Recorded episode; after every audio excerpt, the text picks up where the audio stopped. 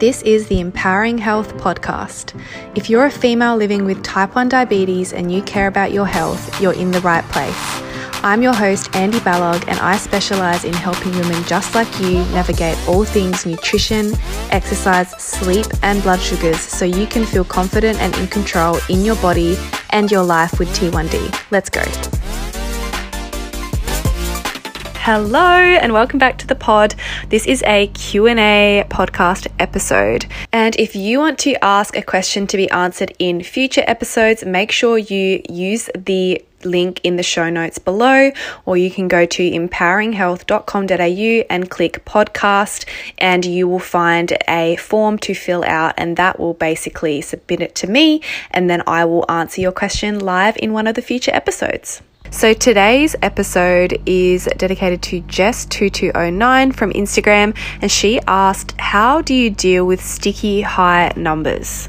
So, there are a number of different things you can do to work with sticky high numbers. Sticky high numbers are basically just highs that just do not budge. So, no matter how much insulin you seem to take, they just don't budge. We've all had these. I have them you know, monthly. Um, it really tends to happen for me around my period, um, and it just depends on what type, what part of my cycle I'm in. Sometimes it might happen in the middle of the cycle as well, around ovulation, but generally it's hormone related for me.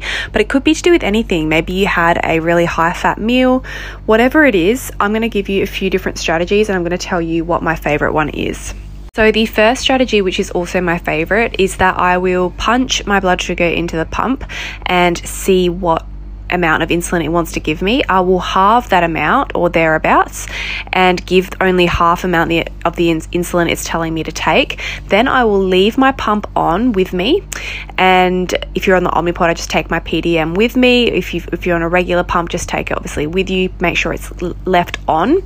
And I would only do this with a CGM. Otherwise, I would um, make sure that I have blood sugar testing equipment with me, which can be a little bit more tricky. So, if you've got a CGM on, this works really well. So, what you're going to do is you're just going to go for a leisurely walk. It's not going to be anything really vigorous, it's going to be moderate. So, you know, kind of getting your heart rate up, but nothing too crazy. Just like a regular walk. If you take your dog for a walk, that should do the trick, as long as you're not dawdling. Um, and it would generally be about 15 minutes, 10 to 15 minutes in, the blood sugars should start to drop. And that is because of the insulin you've just taken. And because you are using your muscles, you're activating your muscles you are taking in that insulin because your blood sugars do require that insulin in order to bring them down. And when you are using your muscles, you are activating that insulin a lot faster, the use of that insulin a lot faster. It basically just gives it a little boost and says, come on, we need to get, we need this, you know, we need this insulin. So we're going to take it into the cells, and that is going to allow us to bring the blood sugars down. So, that is my favorite strategy. It almost always works. Like, there is very rare situations where my blood sugars don't budge at all. That might be if I've got an infection, in which case I would do what I just said and I would also add a increased temp basal on top. So, you can play around with that and see what works for you. But the goal here is to not leave the pump on for the entire walk. So when you start to see that those blood sugars start dropping and they're dropping quickly because they will, you will need to halt the insulin, your basal insulin for a for probably the remainder of your walk and probably maybe half an hour later and that will just even things out nicely. What you don't want is to be going from all the way up high, bouncing down low into a hypo. So that is the strategy that I would use. I, was, I would make sure that I would turn that insulin off once the insulin that I gave starts kicking in. You don't want to overdo it. Just keeping in mind while I'm on the topic of insulin is that you absolutely cannot lower your blood sugars without insulin present. It doesn't matter what else, what other strategy you want to use, there will never be a situation where your blood sugars will lower without insulin present. It's just not possible. So, every single one of these strategies that involve um, lowering blood sugars, there is always insulin in that mix as well. Second strategy is to increase blood flow in another way, which is to take some insulin. Again, I would recommend trying with half your bolus dose and then take a hot bath or a hot shower. So, bath is going to be more potent because you are laying in it and your entire body is soaking in the hot water. Therefore, you will increase blood flow better. But if you just take a hot shower, it often helps as well. So, basically, you're increasing blood flow. Faster blood flow means faster insulin flow. And yeah, basically, it will generally lower those blood sugars quite quite well, um, but it might not be enough. So you might need to mix a strategy, that strategy with another strategy. But that does tend to work for most people. And my third strategy is to have a far like ultra rapid insulin on hand at home.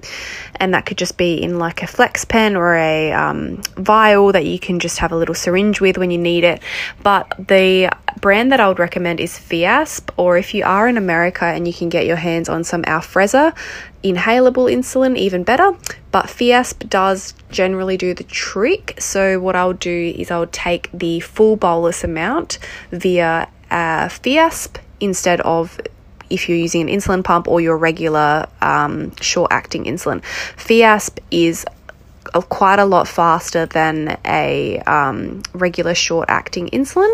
It generally will start to kick in almost instantly, and you'll start to notice that. Again, you could do half a dose of Fiasp or half a dose of Afrezza and then go and do some exercise as well, like I just mentioned. But I would not recommend doing a full bolus plus exercise. That would generally just end in a low. So, they are the three best strategies that I can recommend for sticky high blood sugars.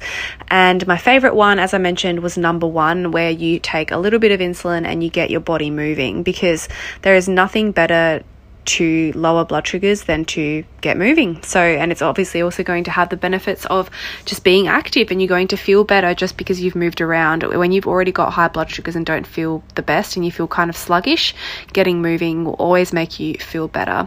So, Jess, I hope that this helps answer your question. I hope all of you listening have gotten something out of this. Let me know if you've tried this, if you're going to try this. You can DM me on Instagram, jump into my stories or my DMs and let me know how you go with it. I'd really be curious to hear and I will talk to you guys soon. If this podcast has inspired you and you're ready for change, you can apply to work with me by clicking a link in the show notes or go to empoweringhealth.com.au and click apply for coaching. If you like this episode, please leave a five star review and share it with other T1Ds you know so I can continue to help others. You can also find me on Instagram at the T1D Nutritionist, and I'll catch you in the next episode.